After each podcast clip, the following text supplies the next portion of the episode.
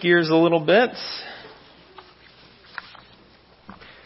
And we're going to get into the Word here for the remainder of our time together. Let's pray before we uh, start. Father God, I thank you for uh, this time that we can gather together, and I thank you for the the worship that has been uh, given to you and uh, the voices singing your praises. Lord, we thank you for how amazing you are and the fact that you uh, gave yourself for us. Lord, we thank you that you came, that you experienced uh, the hardship of this life, that you experienced the things that um, just our life, Lord. You experienced our life and you lived that life um, to give us life. We just thank you for uh, your sacrifice for us. Thank you for this day that we get to to dive into your word and to uh, explore what you have for us today. God, I just pray that your spirit would uh, be working among us, that you'd be um, giving us um, hearts that are receptive to, to your word today. In Jesus' name, amen. All right, well, this past week I came across an article about a man named Juan Jose Florian. Florian grew up in the forested areas of South America, often being exposed to conflict between the Revolutionary Armed Forces of Colombia and the Colombian government. After joining and then leaving the Revolutionary Armed Forces, Florian was targeted and ended up severely maimed as a result of a devastating explosion designed by his enemies. In the subsequent months, having lost both of his arms and one of his legs Florian faced a number of operations and battled with depression as he moved towards recovery. Eventually, he was transferred to a special group of soldiers who had also been traumatized by the war, and in the company of these individuals, in the company of these men, he, he found new meaning to life. In spite of his limitations, he began to participate in swimming competitions with others who had been disabled. He began to win these competitions and eventually transferred his ambition to cycling, even though he had never ridden a bicycle in his life. As a triple amputee, he put his abilities to work and eventually modified his bike to accommodate his limitations. In November, he was crowned the paracycling champion in Colombia, an incredible accomplishment. And the article noted that Florian now calls the bomb that nearly killed him a gift of life. A gift of life. Florian is a man who was able to grasp that adversity can bring opportunity. Through his trials, he was able to see how he was given a great gift, one that could bring blessings and inspiration to others. And in our scripture today, Paul had a similar perspective. So let's open the word together to Philippians, if you would. Philippians chapter 1.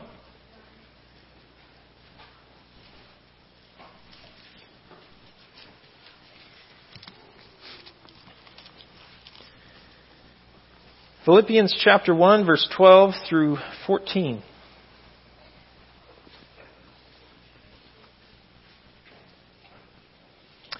This is Paul writing to the church at Philippi, and he says this I want you to know, brothers, that what has happened to me has really served to advance the gospel.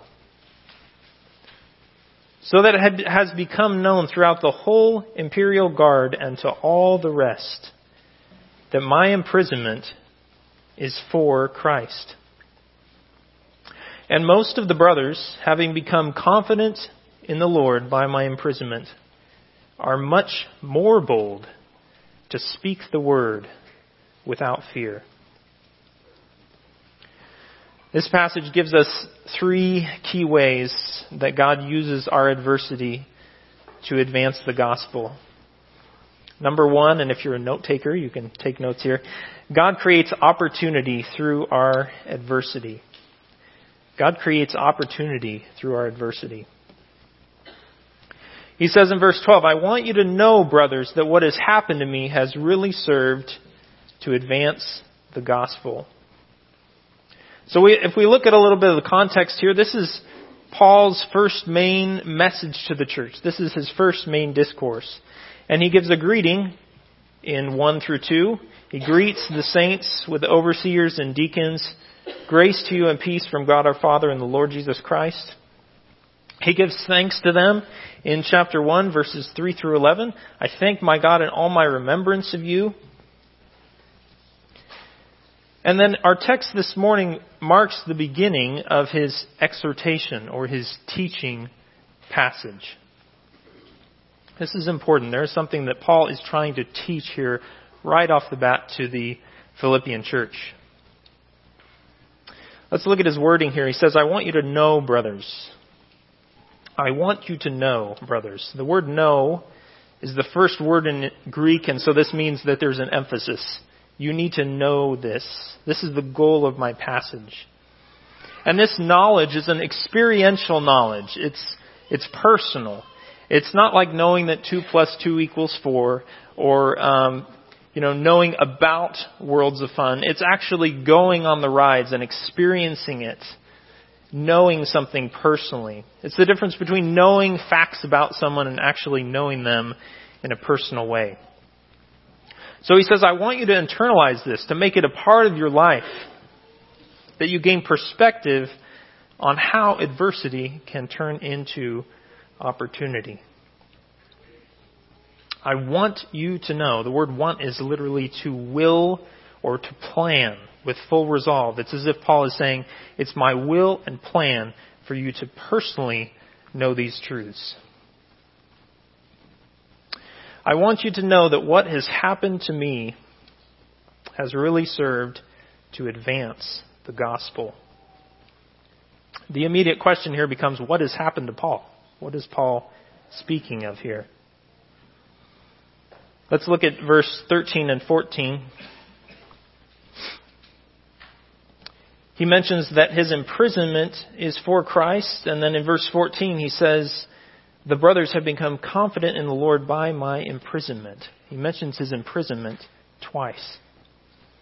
And most commentators believe that Paul was imprisoned at Rome during this time. If you want to, you can turn over to Acts uh, 28:16. Acts 28:16.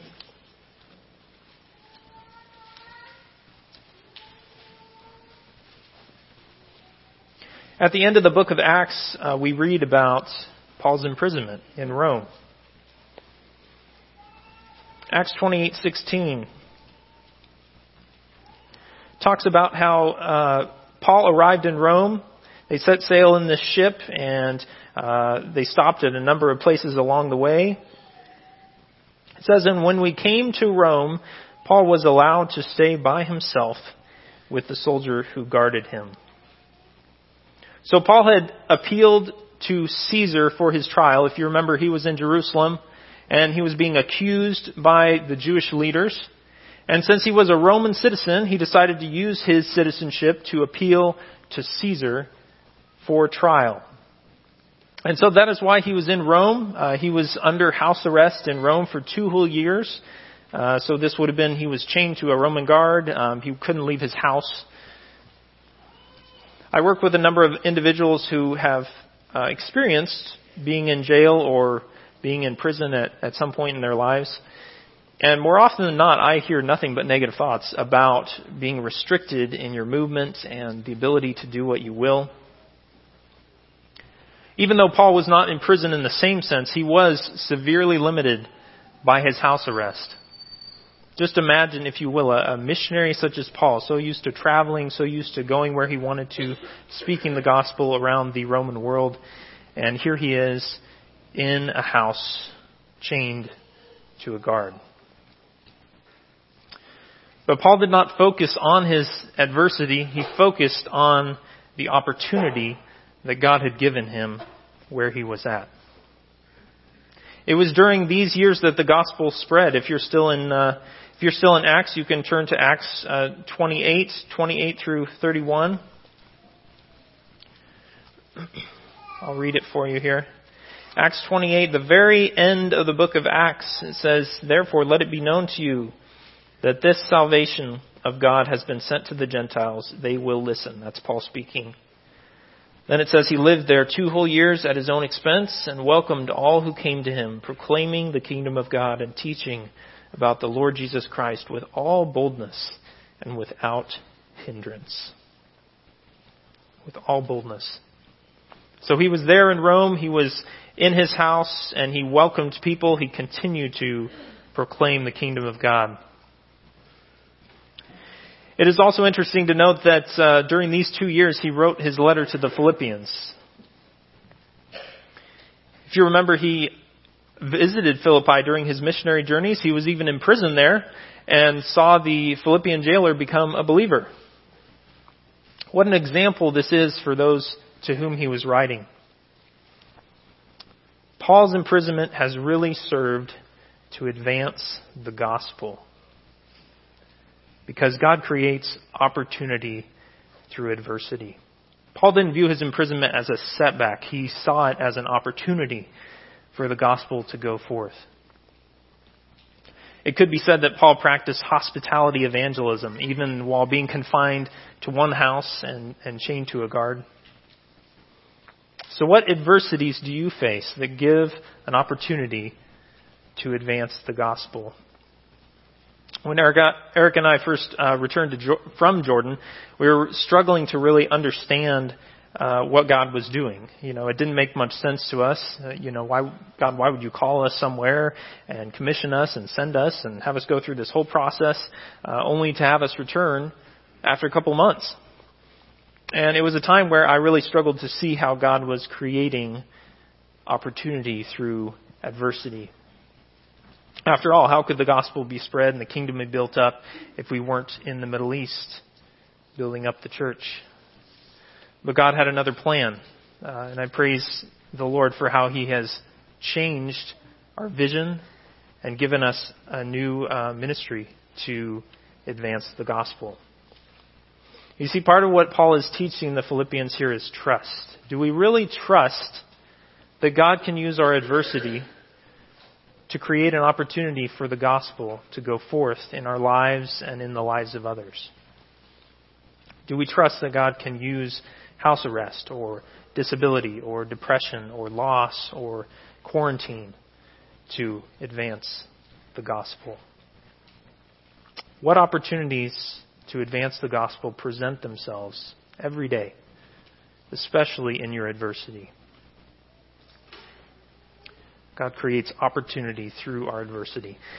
Second point here is that God desires transparency in our adversity. God desires transparency in our adversity. Verse 13 of uh, Philippians 1 here says, So that it has become known throughout the whole imperial guard and to all the rest that my imprisonment is for Christ. The word known here literally means to, to bring to light, to shine, or to cause to appear. It's like switching on a light. It has become known throughout the whole imperial guard. And this imperial guard is translated from the Greek word praetorium. And this could either mean that Paul shared the gospel with everyone in the palace or all the guards in the palace. The Praetorian Guard or the Imperial Guard was the personal guard of the emperor himself the personal guard of the emperor. Remember that he is in Rome under house arrest and, and very likely soldiers, you know, had to come in and, and take turns guarding him. And so as they guarded him, he was able to talk with them and share the gospel, share the testimony of what God had done in his life to these guards of the emperor. Paul was not merely sitting in prison, despondent about his condition or or even writing letters to his church friends, he was sharing the gospel. He was testifying to the Lord's work in his life. Look at what it says uh, immediately following this. It says, So that has become known throughout the whole imperial guard and to all the rest that my imprisonment is for Christ. The message is spreading in Caesar's own household. Those who meet with the most powerful man in the entire world know why Paul is in chains and who it is that Paul serves. Paul was not about to let this opportunity go. Paul was simply telling the truth. He was sharing his testimony. He was in chains for Christ. What an open door for the gospel. I'm here chained up because I love the Lord. Let me tell you about him. He was transparent with those around him. Sometimes we make sharing our faith a little bit harder than it than it should be. Sometimes we walk around with all of our shutters and blinds closed and and not allowing any of that light to be seen by others. And I want to challenge you this morning to share your testimony with others. It is risky, can be frightening, but ask yourself, what has Jesus done in my life? How has he changed me? You could be, have been a believer for a long time. You could be a new believer. But what has he done in your life? How has he worked? Your testimony is unique. It is unlike anyone else's testimony. God has worked in your life in a way that is different from every other person. And the question is, what is this testimony and are you willing to offer it to others? One example of this that I have really enjoyed over the past few months is uh, the opportunity that many in this church have had to share testimonies of God's work in their lives. And I think it's uh, safe to say that the last few months um, here at Sycamore has been filled with some adversity, some questions. What's next? What does that look like? It's been filled with some trials, and as this church uh, continues to seek for uh, a new pastor to, to lead the church forward, uh, I just want to thank those that have been willing and vulnerable to share their testimony and who have said, This is what God, God has done in my life. I pray that uh, even during this search for a new pastor, that as a church, Sycamore has been able to say, What has happened? Has really served to advance the gospel. We are called to be transparent with the gospel, the good news of what Jesus has done in our lives. And when this happens, the gospel will expand and advance as we struggle through the adversity in our lives. God creates opportunity through our adversity. God desires transparency in our adversity. And finally, God inspires bravery through our adversity. God inspires bravery through our adversity. If you look at verse 14 here, uh, Philippians 1:14, Paul says, "And most of the brothers, having become confident in the Lord by my imprisonment, are much more bold to speak the word without fear." Paul says that most of the brothers, most of the fellow believers that I know have become more confident, confident in the Lord, trusting, to be persuaded by God's trustworthiness. That's what it means. They became confident by Paul's imprisonment. That's quite a statement. You would think that his imprisonment would strike fear into other believers. Paul, the great leader of the church, a missionary, he's in prison. And yet they become became more confident in the Lord, in His power to protect, to sustain, to provide for them. And so when you read about the persecution of our brothers and sisters around the world, what does it generate in you? What emotions does it generate in you? It has been almost uh, two months since the uh, CAM missionaries in Haiti have been taken hostage, and uh, you know thousands, if not hundreds of thousands, of people have been praying for their release. And uh, praise the Lord that God is answering those prayers, and that people are being released. But when you think about this situation, when you think about the adversity that these brothers and sisters are facing, does it inspire you or discourage you? You see, how we interpret adversity determines how we respond to it. if we see it as an opportunity, if we see it as God's way of spreading His gospel in our own hearts and abroad, then we have no need to fear. We will not be shaken. I've been really inspired as I've been reading uh, through the book of Acts at how God used the difficulties faced by the church to spread His word. I'll just read here a little bit. Uh, in Acts 5, the apostles were arrested by the Jewish leaders. But then it says later that the disciples continued to increase. In Acts 7, Stephen was stoned, but the church was scattered, spreading the gospel even further. In Acts 12, James was killed and Peter imprisoned, but the word of God increased and multiplied. In Acts 14, Paul was stoned, but then he went and strengthened the disciples throughout the whole region. In Acts 16, Paul and Silas are in prison, but God ends up saving the Philippian jailer, most likely giving birth to this church here in Philippi. And so here Paul tells the Philippians, My imprisonment is empowering the church, not destroying it. Most of the brothers are much more bold to speak the word without fear. The brothers are much more bold to speak the word without fear. Not only is Paul sharing the gospel, but others are sharing the gospel because of his adversity, because he is in prison. When you see opportunity through adversity, when you are transparent in your adversity, then others become courageous when they see your response. So, what testimony has God given you to give courage to others? Listen to Paul's words in uh, 2 Corinthians 1 3 through 5. Blessed be the God and Father of our Lord Jesus Christ, the Father of mercies and the God of all comfort, who comforts us in all our affliction, so that we may be able to comfort those who are in any affliction with the comfort with which we ourselves are comforted by God. For as we share abundantly in Christ's sufferings, so through Christ we share abundantly in comfort too. So Paul's saying that as we suffer, as we share in Christ's sufferings, then we share in comfort. We're able to comfort those who have been through similar trials, similar struggles. We're able to give bravery, give encouragement, give grace to others who are going through similar things.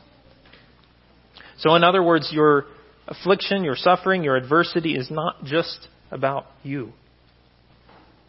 And ultimately, we see this fulfilled in our Savior Jesus. His suffering and his death was an inspiration to us if you listen to uh, Hebrews 12:3, says, "Consider him who endured from sinners such hostility against himself, so that you may not grow weary or faint-hearted." We can consider Jesus and what he went through and the fact that he came to earth as a baby. He lived a life experiencing the weight of the world he experienced hostility from others. And his example can be what gives us that bravery, that encouragement, that comfort when we face difficult times. It's an opportunity to inspire others to greater devotion, to greater commitment, to greater love for the Lord Jesus. Is there someone in your life, just think for a moment, whose response to adversity has caused you to have a greater trust and confidence in the Lord. May we be those people who can inspire others to have confidence that the Lord will bring us through. God creates opportunity through our adversity. God desires transparency in our adversity, and God inspires bravery through our adversity. So, what is your adversity today? Many of those in this church have faced uh, tremendous adversity over the past few years. I don't want to in any way downplay that. And as a counselor, I know um, that it's important to acknowledge how heavy those things are. and to acknowledge the weight of loss and the weight of grief. Adversity is never easy. Difficulties challenge our faith, they test our resilience. And yet, I want to leave you with a few final questions to ask when faced with adversity. Number one, how could this adversity be an opportunity to advance the gospel?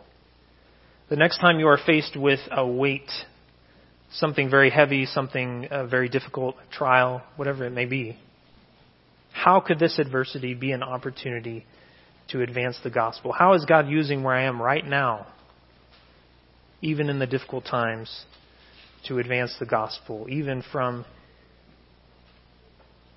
being in house arrest? Just as with Joseph in the Old Testament, who declared to his brothers, What you meant for evil, God meant for good. May we see what God is doing in the midst of that. How could this adversity be an opportunity to advance the gospel? Number two, how can I testify to God's work in the midst of my adversity? What does God want to speak to others as a result of the trials that I have faced? And are you willing to share that? What does God want to speak to others? And then number three, who can I encourage or strengthen as a result of my adversity? Who needs to see your tested character, to see what you've been through, and to be inspired? May God help all of us to see how He can use the adversity in this life and as we struggle with uh, these hard things to advance His gospel to shape us, to shape others, so that Christ may be glorified, so that he may uh, be praised. Let's pray.